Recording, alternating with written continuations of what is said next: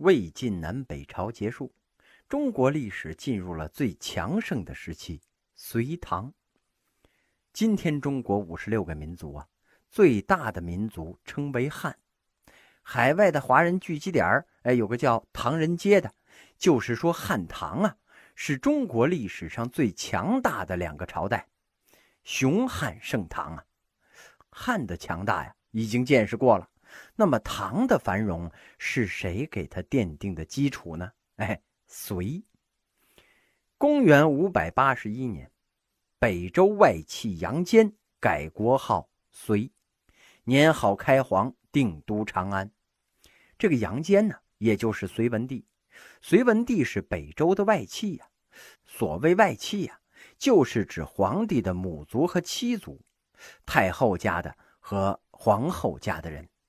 这个杨坚呢，是北周静帝的老爷，他废掉了自己的外孙子，自立了，哎，做了皇帝。估计这个北周静帝的爹北周宣帝呀，娶杨坚的闺女可能是被逼的。这个外戚篡权，他都是这样。王莽也是皇帝的老爷，哎，他篡了。曹操是皇上的老丈人呢，哎，他没篡，但是他儿子曹丕篡了。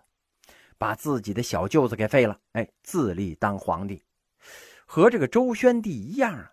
当时汉献帝娶曹操的闺女，那也是被迫的，因为原来的皇后被干掉了嘛。这个杨坚呢，在北周封隋国公，所以他自立之后呢，定国号隋，年号开皇，定都长安。公元五百八十九年。杨坚派他的次子晋王杨广用水陆五十万大军灭了陈，统一了南北呀。陈是南朝的最后一个朝代，南朝天子爱风流，尽守江山不到头啊。南朝政权更迭很快，文弱偏安，终至被灭呀。这个隋统一南北的原因呢？哎，有这么几点：第一呀，是各族的融合。在三国两晋南北朝时期，北方想统一南方，曾经有过好几次。最惊心动魄的呀，是公元三百八十三年的淝水之战。十六国之一的前秦呢，统一了黄河流域。皇帝苻坚率着九十万大军南下，准备灭掉东晋，完成国家的统一呀。结果呢，哎，他失败了，因为那会儿的民族矛盾是非常的尖锐。南方老百姓不愿意被胡人统治啊！前秦是氐族建立的国家，而这九十多万大军主要由汉族的士兵构成，氐族人口啊一共才几十万。这个汉族士兵啊，把东晋看作是自己的祖国，不愿意做伪军打祖国呀，因此啊，他们出兵不出力，终于导致了战争的失败呀。到了隋统一的时候啊。隋和唐这两个朝代虽然都是鲜卑人的血统，但是南方人已经不把他们看作异族了，无所谓了。哎，民族已经融合了嘛。北方啊，已经完全的汉化了，跟中原王朝是如出一辙了。所以呀，南方人没有再把这隋看作是异族，嘿，这就便宜了杨坚呢。原因之二呢，北方农业的恢复与发展奠定了经济基础啊。北方原来的生产力水平啊，就比南方要高。虽然是有战乱的破坏，但是这个时候呢，他已经积极恢复与发展了。哎，打仗说老实话呀，哎，有这么句老话吗？叫“兵马未动，粮草先行”。那打仗打的就是钱呢，要不然美国能那么牛吗？战争啊，需要厚实的经济基础。另外有个原因呢，从北向南打，哎，比较容易。中国古代所有的统一战争几乎都是北方统一南方，唯一例外的就是明太祖北伐，但是呢半途而废了，没有能彻底的把北蒙残垣的势力彻底消灭掉。所以啊，明这一代都受到蒙古的骚扰。成吉思汗的子孙呢一直在做蒙古大汗，直到被皇太极打败。末代蒙古大汗是林丹汗。从成吉思汗到林丹汗，四百八十二年，共传了三十五代。整个北元政权呢，是跟明朝相始终的。最终灭掉北元的呀是后金，也就是清朝人，不是明朝人啊。甚至连解放战争也是从松花江打到了海南岛啊。所以啊，历史上这些统一战争都是自北向南，从上往下打的。因为这个古代的时候啊，北方经济发达，打南蛮子方便。后来呢，南方也发展了，但是北方人骁勇善战呢，南方人呢好像是文采风流，但是不经打。加上这南方的地形啊，多丘陵，支离破碎，便于割据。不像这北方大平原，很容易就统一了。统一之后啊，形成了向心力，集中力量就往外冲，哎，南下扫荡了。种种原因呢，使隋的统一事半功倍，嘿嘿，势在必得呀。中国历史上的帝王啊，多半嫔妃一大票，其中数量最多的可能就是天王洪秀全了，一百多个呀，没有名字，只有编号。今天从零零幺睡到零零七，明天呢从一百三睡到一百五。在这些皇帝之中啊，有两个皇帝没有嫔妃，谁呀？隋文帝和明孝宗。明孝宗没有嫔妃呀，是因为他做皇子的时候就跟原配的张皇后感情非常好，所以一登基就不愿意娶了。这隋文帝没有嫔妃呀，是因为太忙了，顾不上。那真是工作努力呀，勤劳思政，每一座朝祸至日昃。如果像电视剧里边演的，这皇上天天上朝，那就累死了。清朝皇帝呢是十日一朝，但是皇帝每天要处理政务啊，那是见军机大臣，就相当于呢，哎，去见班干部。这老师啊，不能天天的开班会，一个星期只开一回就完了。但是老师可能天天要找这班干部啊，找个别的同学谈谈心什么的。清朝的时候啊，上朝不是在宫殿里边，因为搁不下那么多人，而是在乾清门玉门听政。皇上在乾清门的洞里边坐着，大臣呢是在广场上待着。零下三十度啊，皇上抱着个手炉，穿着个貂裘，就跟个熊猫一样。零上三十度呢，哎，华盖罩着，有人打扇子。这电视里边演的好玩，哎，都在殿里边上朝。清朝皇帝处理朝政啊，都在养心殿，那个小屋他能搁几个人呢？他见见军机还行，因为这军机他没几个人呢。但是康熙、雍正、乾隆这几代英主，那是天天做朝，整宿整宿不睡觉的处理朝政啊，观书达旦呢。看书看一通宵，第二天不用休息，接茬上朝，那是真来劲儿啊！皇上上朝的时间呢，特别早，天还没亮呢，四点钟他就起床了，因为晚上啊他睡得也早，八点半或者是九点肯定就就寝了。那会儿没有电脑，没有酒吧，嘿嘿，天黑了就睡觉。皇上他也一样，日出而作，日落而息呀，四五点钟摸着黑儿他就上朝了。隋文帝这一上朝啊，直接上到了日头偏西，上一整天。五品以上引坐论事，五品以上的官啊，皇上哎就叫你来论事了。这清朝的京官啊，四品以下，地方官三品以上才能面君呢。五品的知府那不行，三品的布政司、按察司那才可以。这隋文帝那会儿呢，是五品以上就能。引之论事，可能是因为官太少吧，不像清朝那么多。素位之事传孙儿时，吃饭的时候啊，皇上跟大伙一块吃盒饭，工作餐吗？一般皇上吃饭呢，永远是吃独食的，不跟任何人一起进餐。为什么呢？避免下毒啊。比如说，皇上今天邀请皇后共进晚餐了，这俩人不在一个屋，皇上在乾清宫西暖阁。皇后呢，在东暖阁。这皇上吃酱肘子不错，去给这皇后送一碗去。这皇后一看这个呀，都想吐了。哎，但是呢，还得谢皇上的隆恩。这根本不吃肉的你，也得感谢皇恩浩荡啊。这隋文帝当时啊，是跟大家一块蹲在地上吃的。你想这皇上那得多勤政啊！而且啊，他的皇后独孤氏也是一代贤后啊，更加是促使他整天忙于朝政，励精图治啊。陈朝和隋文帝一比呀，那可就不行了，极其的腐败。陈后主陈叔宝是中国历史上有名的亡国之君呢。烟笼寒水月笼沙，夜泊秦淮近酒家。商女不知亡国恨，隔岸犹唱后庭花。这个玉树后庭花呀，就是陈叔宝爱唱的，哎，成了亡国之音了。当隋军打进陈皇宫的时候，这陈叔宝啊，他投井了。隋军找不着啊，听到这井里边有声音，这隋朝的将士哎就说呀：“哎呀，再不出来就扔石头了啊！”这里边就喊：“你这这这别别扔别扔，把把我们拽上去！”这一拽，嚯，怎么这么沉呢？拽上来一看，仨人，除了陈叔宝，还有皇后和贵妃哦，抱一块进去的。这杨广呢，他看上了人家那个贵妃了，想收为己有。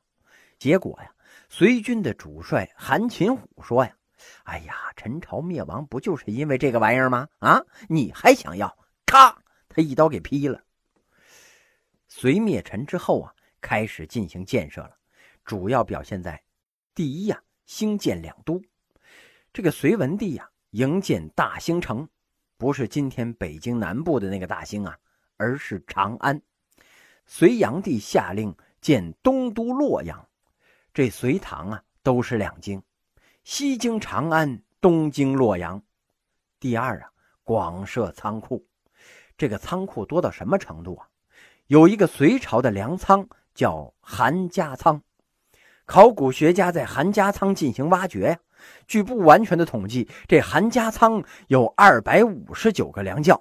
其中一个粮窖里边呢，发现了碳化的谷子五十万斤，那二百五十九个，可想而知那得有多少啊！而且这还不全呢，不止一个韩家仓啊，还有洛口仓、京洛仓，哎，等等吧，修了这么多的粮仓啊，可见当时隋朝的粮食储备那可是很生猛啊！这粮食储备丰富到什么程度呢？能共天下五六十年，隋朝三十八年就灭亡了。所以啊，这唐朝建国二十年吃的粮食都是隋朝攒下来的。文献通考上说呀：“古今称国际之富者，莫如隋。”从古至今呢，要说哪个朝代官府最有钱，谁也比不上隋朝。这隋朝是典型的藏富于国呀。第三呢，开通运河。谁开通的呀？隋炀帝开通的，分成了永济渠、通济渠、邗沟、江南河四段，以洛阳为中心，北通涿郡，南达余杭，是世界上最早最长的大运河呀。第四呢，修筑驰道，这个呀很像秦朝。隋灭亡的原因呢，也和秦朝一样，隋炀帝的暴政导致了隋的灭亡，也是二世而亡啊。这个隋炀帝呀是个暴君，不是昏君。他干的那些事儿啊，并不是都没有好处。你像这运河吧，这个和秦修的长城一样，那是大气磅礴呀，那是中华民族的象征。但是相比秦始皇修长城，这运河的作用那要大得多了。长城你花这么多钱，大军去那么多条人命，却抵挡不住少数民族啊。那运河就不一样了。在二十世纪初的京浦铁路通车以前呢，运河都是南北交通的大动脉。因为中国的河呀，都是从西向东往海里边流的，南北交通很不方便。这条大运河的出现呢，正好解决了南北沟通的问题。嘿，天堑变通途啊，这是好事儿。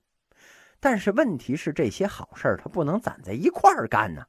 你受得了吗？就算你受得了，那老百姓也受不了啊！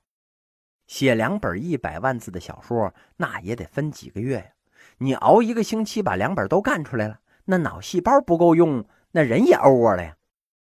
隋炀帝在位的时候啊，三征高句丽呀，营建东都，严刑酷法，那事儿实在是太多了。哎，没几件办得风光圆满的。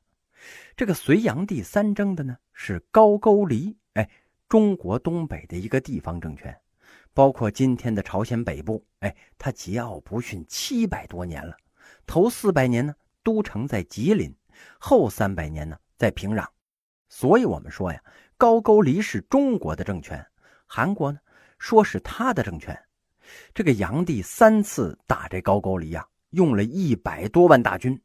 生还了哎两千七百多人，因为这高句丽呀，对付隋军的战术就跟那俄罗斯对付拿破仑和希特勒一样，天气晴朗、万里无云的季节呀，哎，我不跟你打，我撤撤撤，哎，一到冬天呢，嘿嘿，我来反攻，哎，还没打你呢，你自己就冻死了。为了打这个高句丽呀，光从路上兴兵那是不行的，还得走水路。走水路那就得造战船呢，工匠啊，整天在海里边泡着折腾啊，那腰部一下半个身子那都腐烂生蛆了，不下去的话呢，哎，那当时就斩首。要不说隋炀帝暴政呢？隋炀帝的暴政啊，使生产遭到了破坏，老百姓忍受不了了，爆发了农民起义呀。隋朝的时候啊，有个叫王勃的农民。他做了一首《无向辽东浪死歌》，翻译成白话文呢，就是“别去辽东，白白送死歌”。这发表之后啊，把农民都给鼓动起来造反了。评书里的什么瓦岗寨、程咬金、秦叔宝、十八路反王、六十四路狼烟，那都是“别去辽东，白白送死歌”鼓捣起来的。最后在江都啊，也就是今天的扬州，禁卫军哗变了。隋炀帝一看这时辰呀，已经到了，干脆我死吧，就从身上解下了绢带，哎，递给了部将，让部将把他给勒死了。公元六百一十八年，隋朝灭亡了。隋炀帝在位十四年，十三年呢待在扬州，这是中国历史上第一个在南方待的时间很长的皇帝。由于他老在扬州待着呀。所以有人说呀，他修这个运河的一个重要原因就是想上那儿去玩儿。嘿，但是可千万不要这么认为啊！说话得负责任，还是以沟通南北为主嘛。公元六百一十八年，唐朝的开国皇帝李渊在晋阳起兵，称帝了，即唐高祖，国号唐，定都长安。这李渊呢，是隋炀帝的表弟。这俩人的母亲呢是亲姐俩，所以他们俩呀等于是姨表亲。这李渊呢当时是唐国公，晋阳留守嘛。他一开始起兵攻进关中长安之后啊，曾立这个隋炀帝的孙子为帝，也就是隋恭帝，尧尊隋炀帝为太上皇，由他摄政。这么一来呀，李渊起兵的理由可就有了，因为隋唐两朝是表亲呢。后来他表哥隋炀帝被杀，李渊呢还给表哥发丧了，隆重的安葬，然后啊按照叛变罪处理了杀死隋炀帝的那些人。公元六百二十六年，李世民继位，也就是唐太宗。李世民继位的过程啊，那是很惨烈的，虽然惨烈，但是也是干净利落，那就是历史上著名的玄武门之变。在玄武门之变之中啊，这李世民把他的哥哥太子李建成、弟弟齐王李元吉全都给做掉了，逼着老爹退位啊，那动作是雷厉风行。然后呢，他还篡改了史书。现在的历史书啊，一写到李建成、李元吉，那就是俩混蛋花花公子啊。但是俩花花公子怎么可能取得这么高的战功呢？一琢磨呀，他就是胡说八道，因为史书被李世民给改了。他没法看了，而且一般来说呀，皇帝说的每一句话都有史官给记录下来。那会儿虽然没有录像，但是史官在朝廷上啊，皇上说的每一句话他都现场记录，成为皇帝的实录。